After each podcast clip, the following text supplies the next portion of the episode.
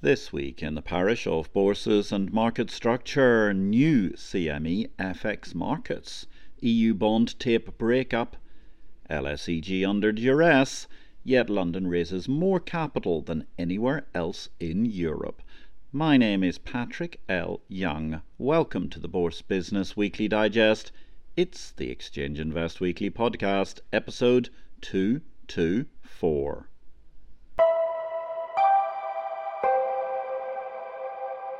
Good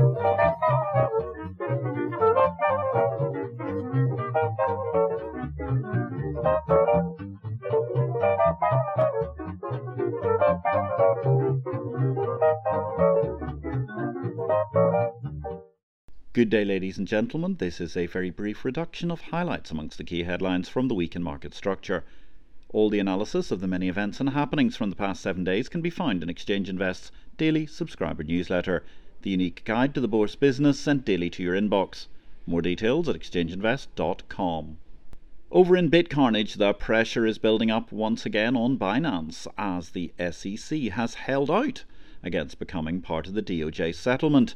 Indeed, the now released DOJ court documents appear to help the SEC's push for further sanctions against Binance, who have spent the past week once again obfuscating on where their global headquarters might be. Meanwhile, Canada's famous crypto entrepreneur turned convicted felon CZ appears to have tired of life on the North American continent with his family now in UAE, apparently a partner and three children that amounts to. However, US prosecutors have tartly and sensibly objected to CZ going back to the Middle East where there is no extradition treaty with the UAE. A judge in the US has sensibly agreed. Meanwhile, the former CEO of the platform Bitzlato has pleaded guilty in court. Anatoly Legkodimov was arrested in Miami on June 17th and has been held in the rather grisly environs of the Metropolitan Detention Center in Brooklyn, New York ever since. No sentencing date has been set, and Legkodimov faces up to five years in jail. Probably a fair tariff for his crimes, but again, this infers Binance managed to get CZ a remarkably light sentence range. Binance, by the way, was a leading counterparty to Bitzlato. There remains some talk, incidentally, that Legkodimov may yet be part of a prisoner swap for the US Wall Street Journal reporter detained in Moscow, Evan Gershkovich.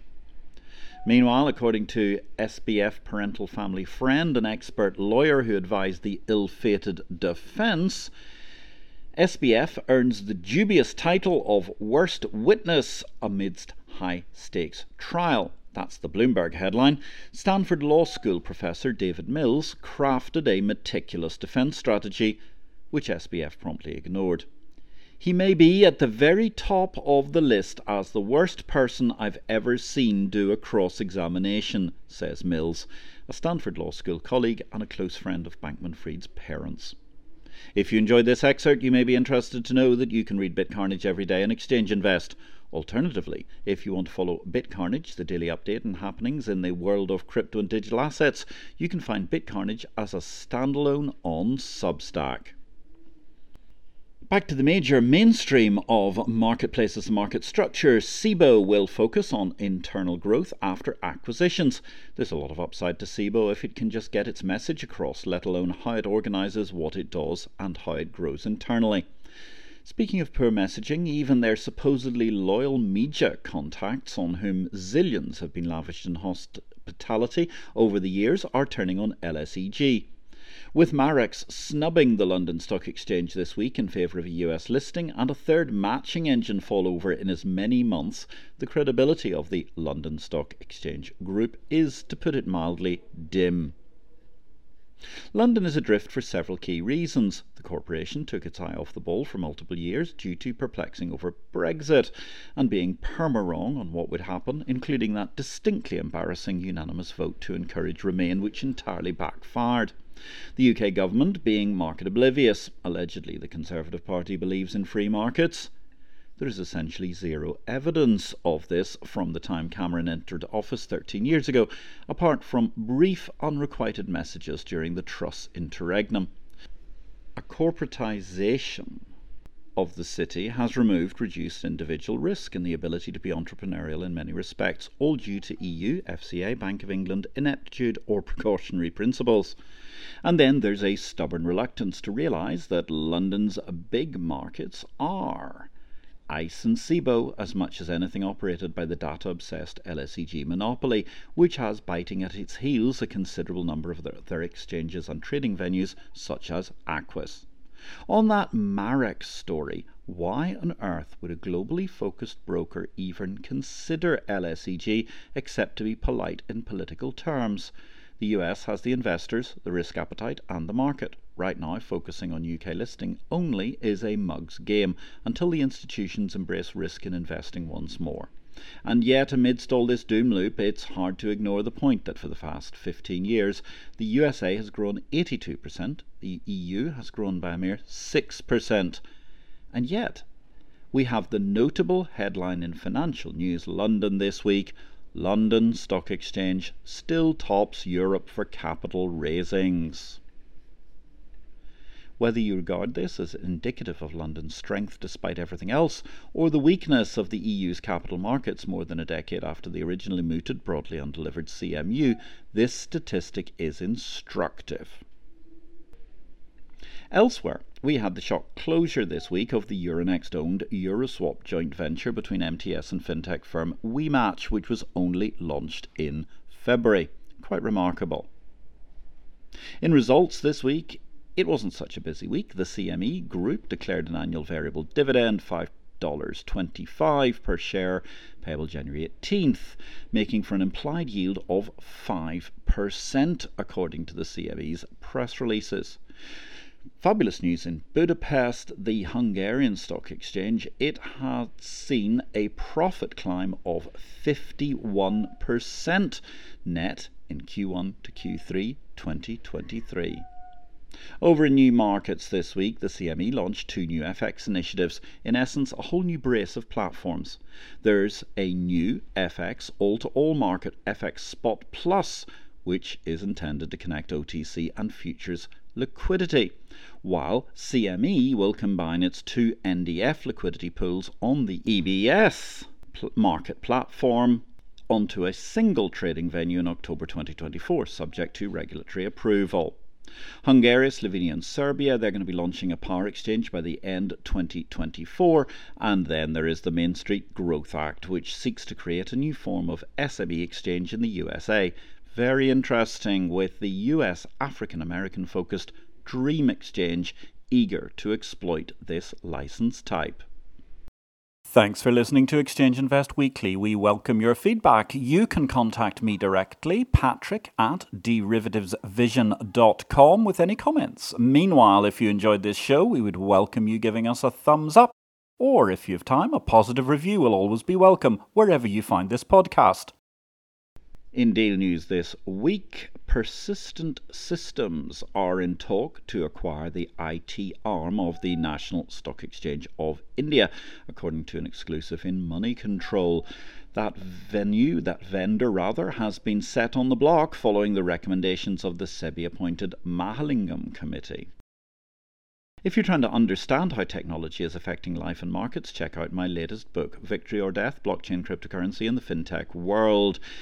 It's a binary world indeed. Your career will sustain or collapse in the next stage of the digital world, hence the title Victory or Death, lest you need reminding of the exciting times for finance in which we are living. Victory or Death is published by DV Books and is distributed by Ingram worldwide. Now we've gone into our Christmas break with the IPO Vid live show, but you can still catch all our back episodes on YouTube, LinkedIn, and Facebook. Just go search IPO Vid. You can watch all the 140 different back episodes of the show. In Finance Book of this week, and don't forget, you can get a preview of the Finance Book of the Week by signing up for our free weekend deal newsletter, which is available every Saturday. You can do that by going to exchangeinvest.com and signing up for the free option. In response to readers' queries, we have this Book of the Week feature. We're choosing interesting books pertaining to exchanges and markets investment at all. This book was written by Bryan Burrough and John Helyar this week. Barbarians at the Gate is a modern classic, a masterpiece of investigative journalism and a rollicking book of corporate daring do and financial swordsmanship. Burrough and Helyar take readers behind the scenes of the largest takeover in Wall Street history at that time, the deal to buy RJR Nabisco. Our next book of the week will be unveiled on Saturday in the EI Weekend edition, so don't forget to sign up for that free if you like to be ahead of the pack. And indeed, if you like being ahead of the pack in all news about financial markets and exchanges, don't forget if you want all the news on the Bourse business sent daily to your inbox, subscribe to Exchange Invest via exchangeinvest.com. It's only $349 per annum to join the exchange of information. Product news this week the European Bank for Reconstruction and Development, EBRD, they're supporting capital markets in Kazakhstan. As we know well, their latest innovation, they've helped KZ, the Kazakhstan Stock Exchange, introduced a new local currency interest rate swap overnight derivative, an overnight index swap in which the overnight rate is exchanged for a fixed interest rate. It's another excellent product delivered via the 30 year young Kazakhstan Stock Exchange, which publishes the rate and index that it developed with the assistance of the Money Market Working Group comprising the National Bank of Kazakhstan, the EBRD, and the country's leading financial institutions. Over at the LME, they're studying a nickel sulfate contract amid rising EV battery demand. And in Warsaw, the US stock segment has launched on their Global Connect platform. The first share, Tesla, has been trading since the 12th of December, while on the 11th of December, Bursa Malaysia Derivatives launched their first currency futures, which is Chinese renminbi US dollar. In technology news this week, the Tata Consulting boss says he's ready to take ASX pressure on CHESS, according to an interview in the AFR, the Australian Financial Review. The Tata boss says he's ready to deliver where the previous vendor to ASX, DAH, failed.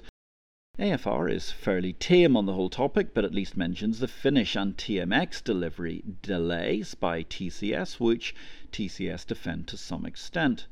The ASX, by comparison to AFR, is now the definition of active versus passive management. Previously, management actively walked into DAH's embrace and failed. Now they have passively gone for what they perceive as a safe pair of hands. In neither case do they appear to have a clear vision of what management involves.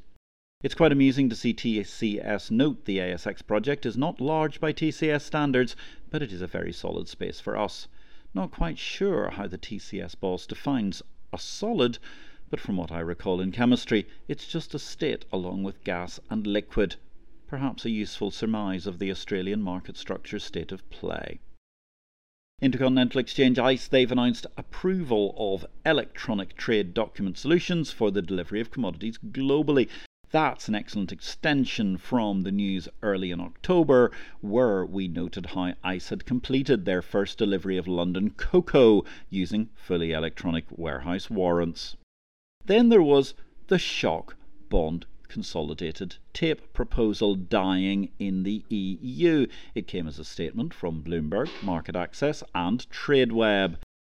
The joint venture agreement is dead. Will EuroCTP endeavour to go cross asset from its equity consolidated tape proposal? Presumably, the bond consortia partner FINBOURNE is very disappointed by this too, as e-trading software have instantly announced they would like to make a CTP bid for the European bond consolidated tape in addition to their existing bid for the UK bond consolidated tape. In regulation news, the SEC head warns against AI washing, the high tech version of greenwashing, a welcome warning where lots of people have at best a little limited machine learning, for example us, in their systems, and many proclaim it as a huge AI process. Not us, I hasten to add. ASIC have intervened to protect retail investors from high risk offers and p- business practices.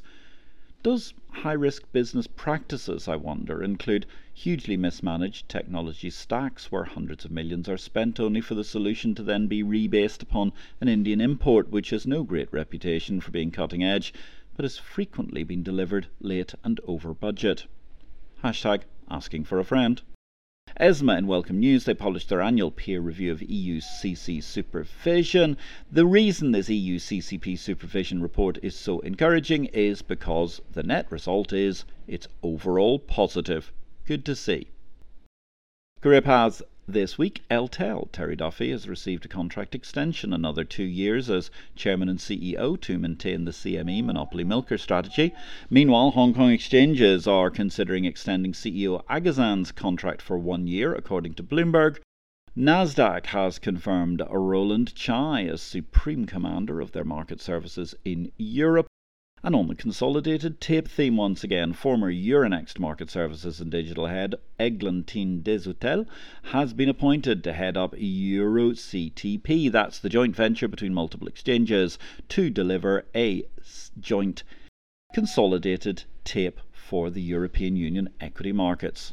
S&P Global has announced the departure of CFO Ewout Steenbergen and there's a welcome new Chief Strategy Officer at Aquis Exchange, Adrian Ip, who's been heading up the commercial tech arm in recent times.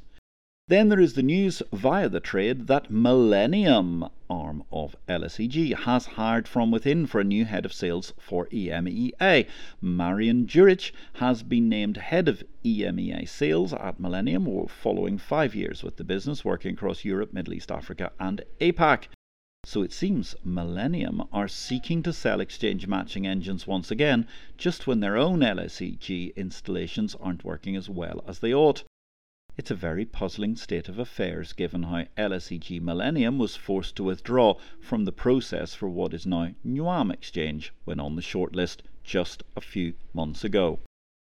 Over in Big World, a quick update on some inflation rates around the world you might have missed as we approach year end. Afghanistan is a surprise with deflation of 8.1% as political risk led to recession and the economy tipping into deflation mode in April.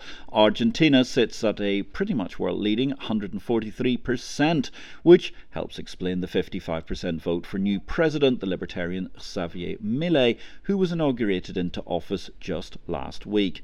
That contrasts with neighbouring Brazil where despite the latest leftist Lula government, inflation is by historic Brazilian standards a very meek 4.82%. Clearly, Chinese deflation at 0.2%, that's minus 0.2%, is a worry, inferring risks ahead as the economy in China tries to avoid too much collateral damage as the likes of Evergrande leads the former property bubble into liquidation. Perhaps most shockingly, while at a five month high, in Zimbabwe's inflation rate is a mere 21.6%, a bagatelle compared to past stratospheric hyperinflationary values. Looking at the World Growth Outlet, Hong Kong Exchange's CEO Nicholas Aguzin delivered an interesting manifesto this week, noting IMF estimates 70%, that's 70% of global growth in 2024, will come from Asia, the Middle East, Africa, and South America. Ally that with the statistic I threw in the other day about the past 15 years, where Europe has grown 6% and the USA 82% over the past 15 years. And on that mysterious and magnificent note, ladies and gentlemen, my name is Patrick L. Young. I build marketplaces around the world. I am the principal of Exchange Invest, the exchange of information, the daily bulletin of the Bourse business. I wish you all a great week in life and markets. Thanks for listening to the Exchange Invest Weekly Podcast.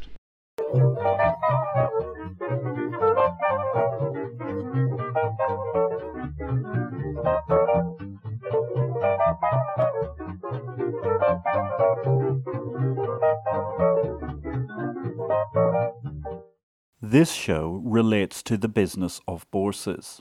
It is not to be construed as investment advice, nor are we making any investment recommendations. Please consult an investment advisor before you make any investments, and for goodness sake, do your due diligence and do not make investments without complying with the regulations in your home state. Exchange Invest cannot be held responsible for any investment decisions made as a result of our program, which is for entertainment purposes only. The material herein is copyright Patrick L. Young at the date of publication, while our music and sound effects are sourced from copyright free sources. Thanks for listening to Exchange Invest Weekly, the exchange of information.